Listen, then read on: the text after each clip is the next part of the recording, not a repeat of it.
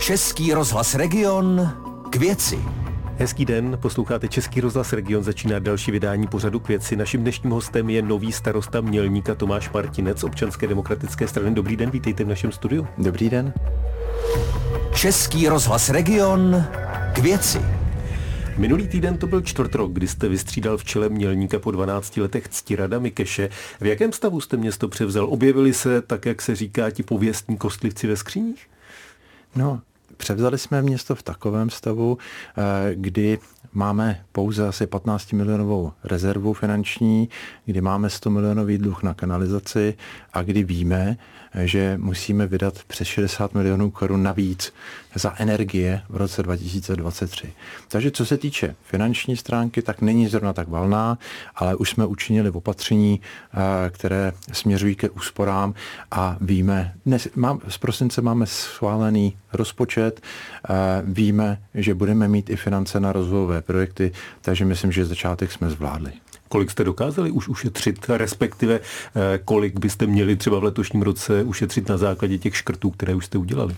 Ono je to krok po kroku a je to delší vypravování, kde všude se šetří. Eh, šetřili, museli jsme škrtnout některé investice, které eh, předchů, naši předchůdci připravili, ale reálně na ně není financování a hlavně jsme snižovali ty spotřební náklady. To znamená, Byť z toho nemám radost, tak jsme museli snížit počet zaměstnanců o 9.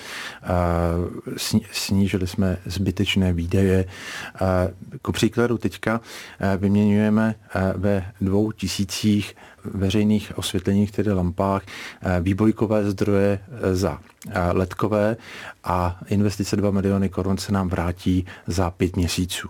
Tudíž uspoříme vlastně už v tomto roce polovinu nákladů, za které bychom vydali za elektrickou energii. A takhle krok po kroku eh, spoříme, zrovna tak jsme našli úspory v technických službách a dneska víme, že 20 eh, 30 milionů korun navíc jsme schopni vyprodukovat. Vy jste také zrušili dvě placené funkce místo starostů. Opravdu nechybějí? My jsme měli hned s koaličními partnery na začátku schodu, že a dokonce to byl i požadavek, eh, že nechceme mít tři místo starosty. Za mě to bylo vždycky zbytečné a ne, trochu, jsme se, eh, trochu jsme byli zvědaví, jak to bude, až vstoupíme na radnici, protože nikdy jsme v těch funkcích nebyli. Dnes mohu s klidem říct, že dva místo starostové navíc nám vůbec nechybí. Tak uvidíme, až tady budete za rok, jestli to bude pořád stejné. Eh, ještě jedna věc k bývalému starostovi. On se po 12 letech vrátil na post, který zastával předtím, než byl poprvé zvolen starostou do funkce vedoucí odboru životního prostředí na Mělnické radnici. Rezignoval kvůli tomu na svůj mandát zastupitele. Jste rád, že bude ve funkci šéfa odboru? Očekáváte hladkou spolupráci? Na to mám odpověď, že se snažíme, aby spolupráce byla profesionální. A cítíte i z druhé strany stejnou snahu? Cítím. Eh, ještě, když jsme u personálí, vy jste po svém nástupu do čela města odvolali šéfa technických služeb. Zaměstnanci této městské firmy vstoupili do stávkové pohotovosti. Má a bude to mít vliv na další případné personální změny? Jinými slovy, uvažujete v současné době o nějakých změnách, ať už na městském úřadu nebo na postech navázaných na město, třeba v čele městské policie? Čele městské policie určitě ne, v technických službách také ne a obecně aktuálně nehledáme žádné další úspory, co se týče personálního obsazení. My teďka se spíš soustředíme na procesy. To znamená, víme, že, nebo už jsme rozpoznali, že některé odbory řeší věci nekoordinovaně, že zbytečně vznikají eh, chaosy, protože jeden odbor, když to řeknu na příkladu, tak eh, kopeme chodník a jeden odbor má na starosti realizaci toho chodníku a druhý odbor má eh, na starosti položení kanalizace do toho výkopu. Takže to, eh, tam určitě nastanou nějaké změny, například sloučení takového konkrétního, eh, konkrétních dvou pracovišť. Pokud jde o ty technické služby, vy jste slibovali audit. Máte už výsledky? Potvrdilo se to, co, o čem jste byli přesvědčeni, když jste tu personální změnu udělali, že bývalý ředitel technické služby nevedl dobře? Pan pověřený ředitel Rohlík eh, bude na příštím zastupitelstvu v únoru 23 předkládat zevrubnou analýzu, především pak v části krematorium. My dneska víme, že naše očekávání bylo na místě. Víme, že není, nebylo naprosto nutné kupovat pece za 22 milionů. Víme, že existuje řešení, eh, co se týče otázky pecí, za polovinu peněz. A máme i další zjištění, která budeme konzultovat nejdřív zastupiteli a uveřejníme další měsíc. Takže odpovím na tu otázku ano. Ta očekávání, která jsme měli, že eh, budou, eh, jak fungují technické služby, tak byla na místě a byla potvrzena. Ale detaily tedy e, budou za měsíc na jednání zastupitelstva, chápu to dobře. Ano, je to Posloucháte pořad k věci s Tomášem Pancířem a jeho hostem. Starosta mělníka Tomáš Martinec občanské demokratické strany je dnešním hostem pořadu k věci Českého rozhlasu regionu. Vy jste o tom částečně mluvil před chvílí, vy jste po svém nástupu do čela města pozastavili některé projekty, eh, dospěli jste k tomu, že není potřeba kupovat nové pece do krematoria, že bude stačit opravit ty stávající, také jste pozastavili přípravu rekonstrukce vily, kam se měla stěhovat městská policie. Budou i další věci, které ještě pozastavíte nebo případně zrušíte vůbec ten nápad, že by se něco takového dělalo? Ono není moc co zrušit, protože moc e, připravených akcí není. Reálné projekty, které jsme mysleli, že nalezneme po našich předchůdcích, tak zde nejsou. To znamená, my začínáme od znova. Kromě těch akcí, které jste zmiňoval, tak e, my ani nebudeme pokračovat plánované výstavby mateřské školy. Mělničáci vědí, že je to budova za Svazarmem, kde mělo vzniknout pro 50 dětí za přibližně 35 milionů korun zařízení.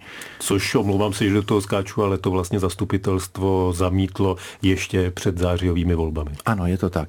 Nicméně školky a školy potřebujeme. A my dneska po třech měsících ve funkcích už máme pět variant, které prověřujeme, eh, kde udělat novou školku nebo přistavit ke stávajícím. A to budou významně levnější řešení a za mě i významně lepší. Jo, protože zřejmě eh, postavíme zcela novou školku o kapacitě 100 dětí, včetně kuchyně, což je provozně výrazně levnější a praktičtější, než dělat malou školku jako detašované pracoviště. Kdy a kde postavíte tu velkou školku? Velkou školku počítám, že otevřeme v září 2024 a tam eh, od září 2024 budou eh, mít občané možnost eh, využívat té rozšířené kapacity. Vy jste po nástupu do funkce jako svou prioritu uváděl také dokončení průtahu městem, kterému tedy někdy se říká obchvat. Měli bychom říci, že první dvě fáze jsou hotové, ta druhá byla otevřená v loňském roce. Eh, plánuje se třetí a čtvrtá, teď podle nových informací by se třetí a čtvrtá měly sloučit dohromady. Je to státní investice. Co jste v tomto směru za tři měsíce od toho, kdy jste se stal starostou, udělal? Potvrzuji, že jednoznačně chceme, aby se třetí a čtvrtá etapa dokončila. Je to důležité pro dopravní obslužnost města, ale je to i důležité pro to, aby byla na dalším místě překonána železniční trať, která půlí naše město. Několikrát jsem komunikoval tuto věc s panem ministrem Kupkou, který potvrzoval, že je to taktéž prioritní stavbou státu. Vedli se pracovní jednání s ředitelstvím silnic a dálnic a se zprávou železnic protože kromě toho obchvatu eh, zároveň stát plánuje modernizaci železniční tratě neboli koridoru a tyto dvě stavby musí eh, vznikat koordinovaně. Eh, to znamená, že několikrát, tuším, že třikrát za tu dobu se uskutečnila schůzka, která byla v koordinaci města a těchto dvou institucí a snažíme se eliminovat dopady na obyvatele z hlediska dopravy. Váš předchůdce Ctírat Mikeš před rokem v tomto pořadu v souvislosti právě s tou opravou nebo rekonstrukcí koridoru železničního mluvil o tom, že ideální by bylo, kdyby pod Mělníkem vedl tunel. Pracujete s touhle variantou?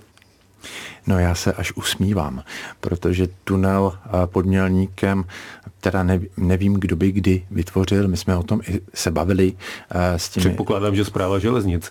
Ano, zpráva železnic. Zpráva železnic by to mohla udělat, kdyby jsme přispěli pár miliardami korun na to, aby se taková, eh, takové řešení, pokud by technicky bylo možné, realizovalo. Já to trošku odlehčím, já si myslím, že skoro reálnější je pořídit metro na Mělníku, než zahloubit tratě do tunelu. Zpátky k tomu silničnímu průtahu. Z vaší strany je definitivní, kudy ta silnice povede?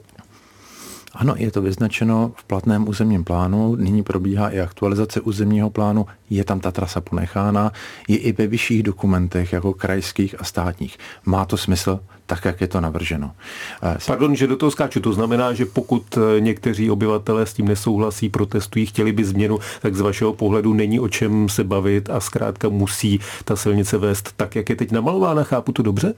Existuje mnoho variant, jak vést uh, obchvat městem, uh, ale zpravidla to jsou jenom čáry v mapě. Toto je varianta, která je reálná, kterou lze připravovat a kromě obyvatel, který žijí například v těch lokalitách, které to trochu zasáhne, tak nikdo proti té variantě neprotestuje. To znamená, eh, my se snažíme, aby nějaká stavba byla dokončena. Když už máme první a druhou etapu, tak je logické dělat třetí a čtvrtou, aby celý ten dopravní systém měl smysl. Neříkám, že je to nepřekonatelné. Pokud přijde stát, jak ŘSD jako investor a řekne, my jsme vymysleli jinou trasu a zaplatíme ji, tak je možné hovořit o jiný trase, ale to nic takového na stole není. Z vašeho pohledu a z těch jednání, která vedete s ministrem dopravy, s ředitelstvím silnice a dálnic, kdy je reálné, že by ten průtak byl hotový? Ten proces bude dlouhý, protože do této doby, dokud my jsme nezačali apelovat na to, aby se začala třetí a čtvrtá etapa připravovat, tak, tak ta stavba stála. To znamená, v tuto chvíli budou, už jsou objednány na třetí a čtvrtou etapu posudky, které budou eh, použity na velkou EIU, tedy eh, studii, která bude studovat vliv stavby na životní prostředí. No a to by se mělo stát od teď za rok, že by teprve byla zahájena velká EIA. Ta trvá zpravidla roka půl pak výkupy pozemku. Když by šlo všechno dobře, tak se začne stavět za 4-5 let od teď. Kdybychom nedělali nic, tak se nic dít nebude. Když váš předchůdce bilancoval, co se mu za těch 12 let povedlo ve vedení města a co nestihl, tak mluvil o tom, že se mu nepodařilo dotáhnout projekt kompletní proměny náměstí Karla IV. Tam zůstává komplex budov z dob socialismu. Vy jste po nástupu do funkce sliboval, že se zkusíte dohodnout s investorem a e, najdete cestu, jak náměstí Karla IV. změnit. Postoupili jste? No, nejdříve řeknu, že uh, nevím, proč říká, že nestihl dotáhnout, když za 12 let se tam nešáhlo. To znamená, že se tam reálně nic neudělalo. Ale dneska je... Pardon, to neznamená, že to nestihl dotáhnout? No, to je pravda. To se asi tak dá říct. Ale uh, co, my jsme navázali na jednání s investory, se soukromým subjektem, který uh, vlastní dva objekty, dva významné objekty, to znamená jeden obchodní dům a druhý banku, která uh, je vlastně součástí objektu, který nazýváme Hold. V tento moment jsou na daném území pouze dva majitelé pozemku a staveb, to je město Mělník a soukromý investor. My jsme našli zatím schodu v tom, že budeme hledat možnosti e, společné e, spolupráce na řešení tohoto území. E, s, prezentace, kterou jsme viděli, tak vlastně záměr toho developera by byl zbourat všechny tři budovy, které jsou na tom náměstí Karla IV z doby minulé a vystavit tam nové objekty, kde by byla skloubeno eh, obchodní a obytná část a zároveň parkingy pod zemí. To je samozřejmě myšlenka, která se nám líbí a teďka budeme jednat dále, zdali najdeme nějakou společnou cestu, společný způsob, jak to realizovat. Tím nevím, jestli se to povede, ale budeme v tom jednat. Vaše koalice ve vedení města má nejtěsnější možnou většinu. Po těch třech měsících, kdy jste starostou, jste přesvědčen, že takhle vydržíte celé čtyři roky? Nevidím důvod, proč ne. Myslím, že ano. Říká dnešní host pořadu k věci Českého rozhlasu Region, starosta Mělníka Tomáš Martinec ODS. Díky, že jste byl naším hostem na viděnou, naslyšenou. Děkuji za pozvání. Od mikrofonu se loučí i Tomáš Pancíř. Český rozhlas Region k věci.